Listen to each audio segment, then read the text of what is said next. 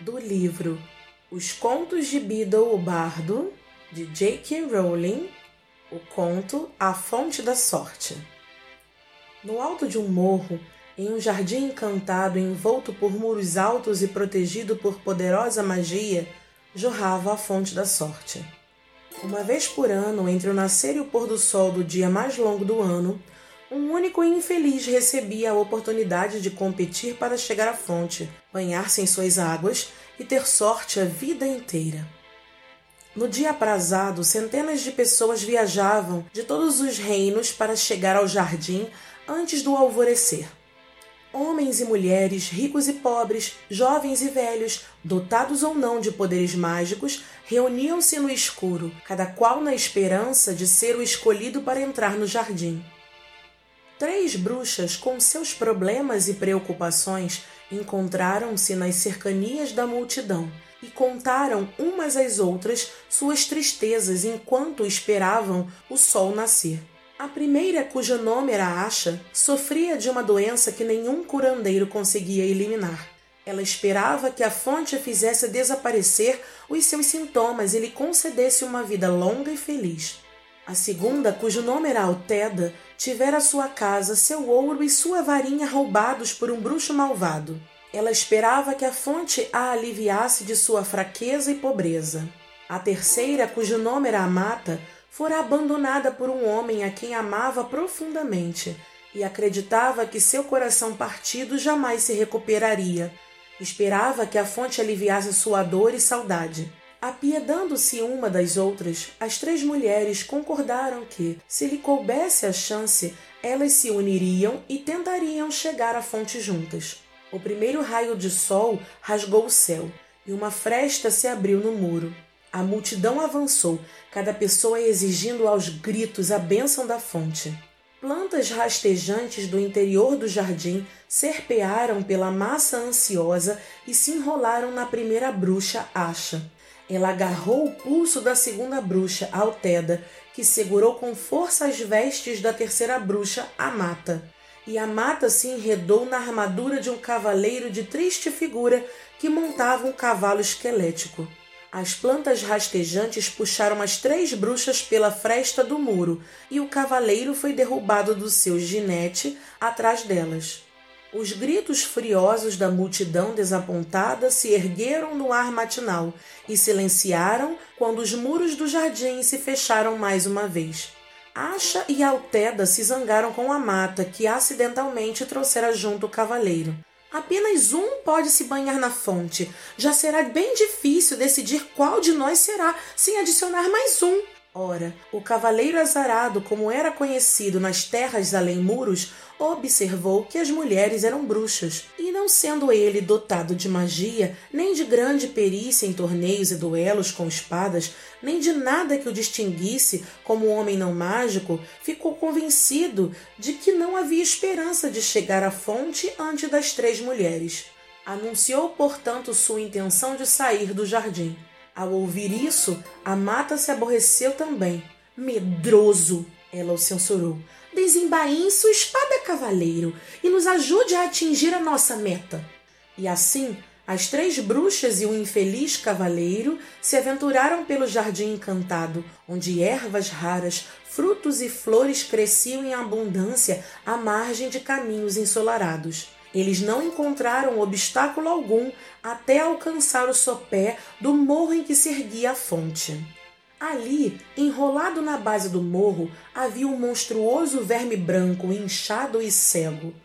À aproximação do grupo, ele virou uma cara feia e mal cheirosa e proferiu as seguintes palavras: Paguem-me a prova de suas dores. O cavaleiro azarado sacou a espada e tentou matar o bicho, mas a espada se partiu. Então Alteda atirou pedras no verme, enquanto Asha e Amata experimentaram todos os feitiços que poderiam subjugá-lo ou hipnotizá-lo, mas o poder de suas varinhas não foi mais eficaz do que a pedra da amiga ou a espada do cavaleiro. O verme não quis deixá-los passar. O sol foi subindo sempre mais alto no céu e Asha, desesperada, começou a chorar. Então o verme encostou o focinho no rosto dela e bebeu suas lágrimas. Saciada a sede, o verme deslizou para um lado e sumiu por um buraco no chão. Exultantes com o sumiço do verme, as três bruxas e o cavaleiro começaram a subir o morro, certos de que chegariam à fonte antes do meio-dia. A meio caminho da subida íngreme, porém, eles encontraram palavras gravadas no chão.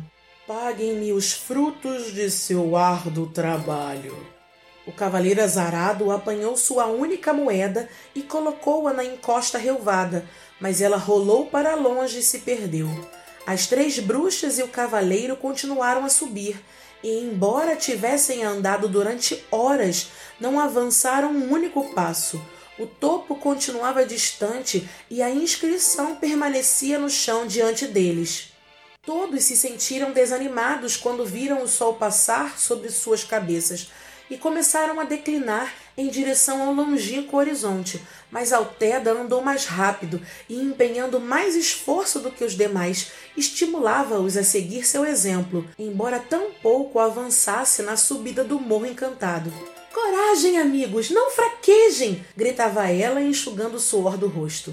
À medida que as gotas caíam cintilantes na terra, a inscrição que bloqueava o caminho desaparecia e eles descobriram que podiam prosseguir.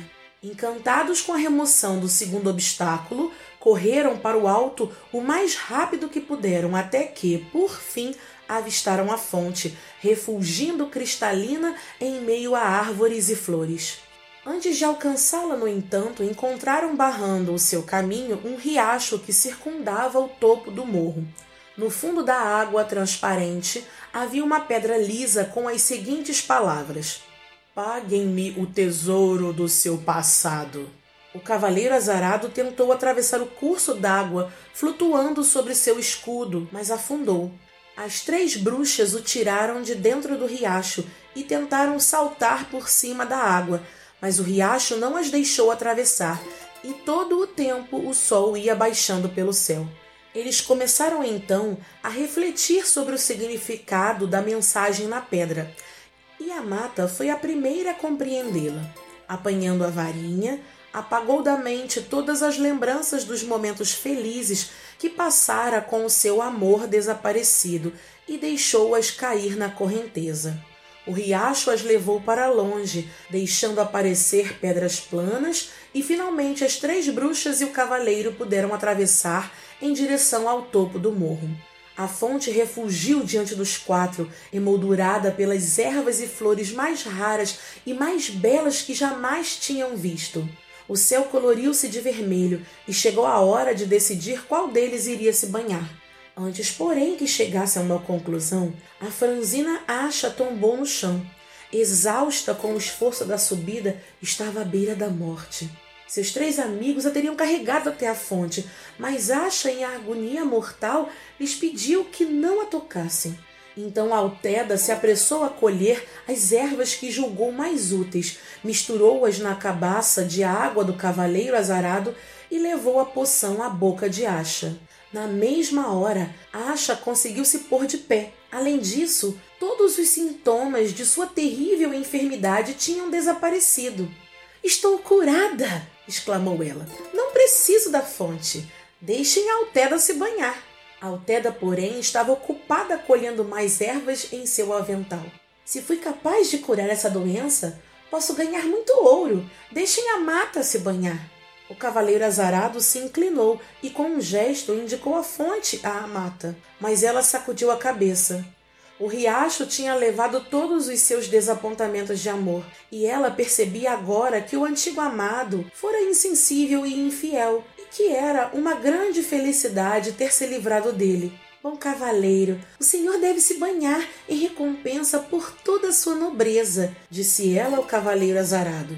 Então ele avançou, a armadura tinindo aos últimos raios do sol poente, e se banhou na fonte da sorte, admirado por ter sido escolhido entre centenas de outros e atordoado com a sua inacreditável fortuna.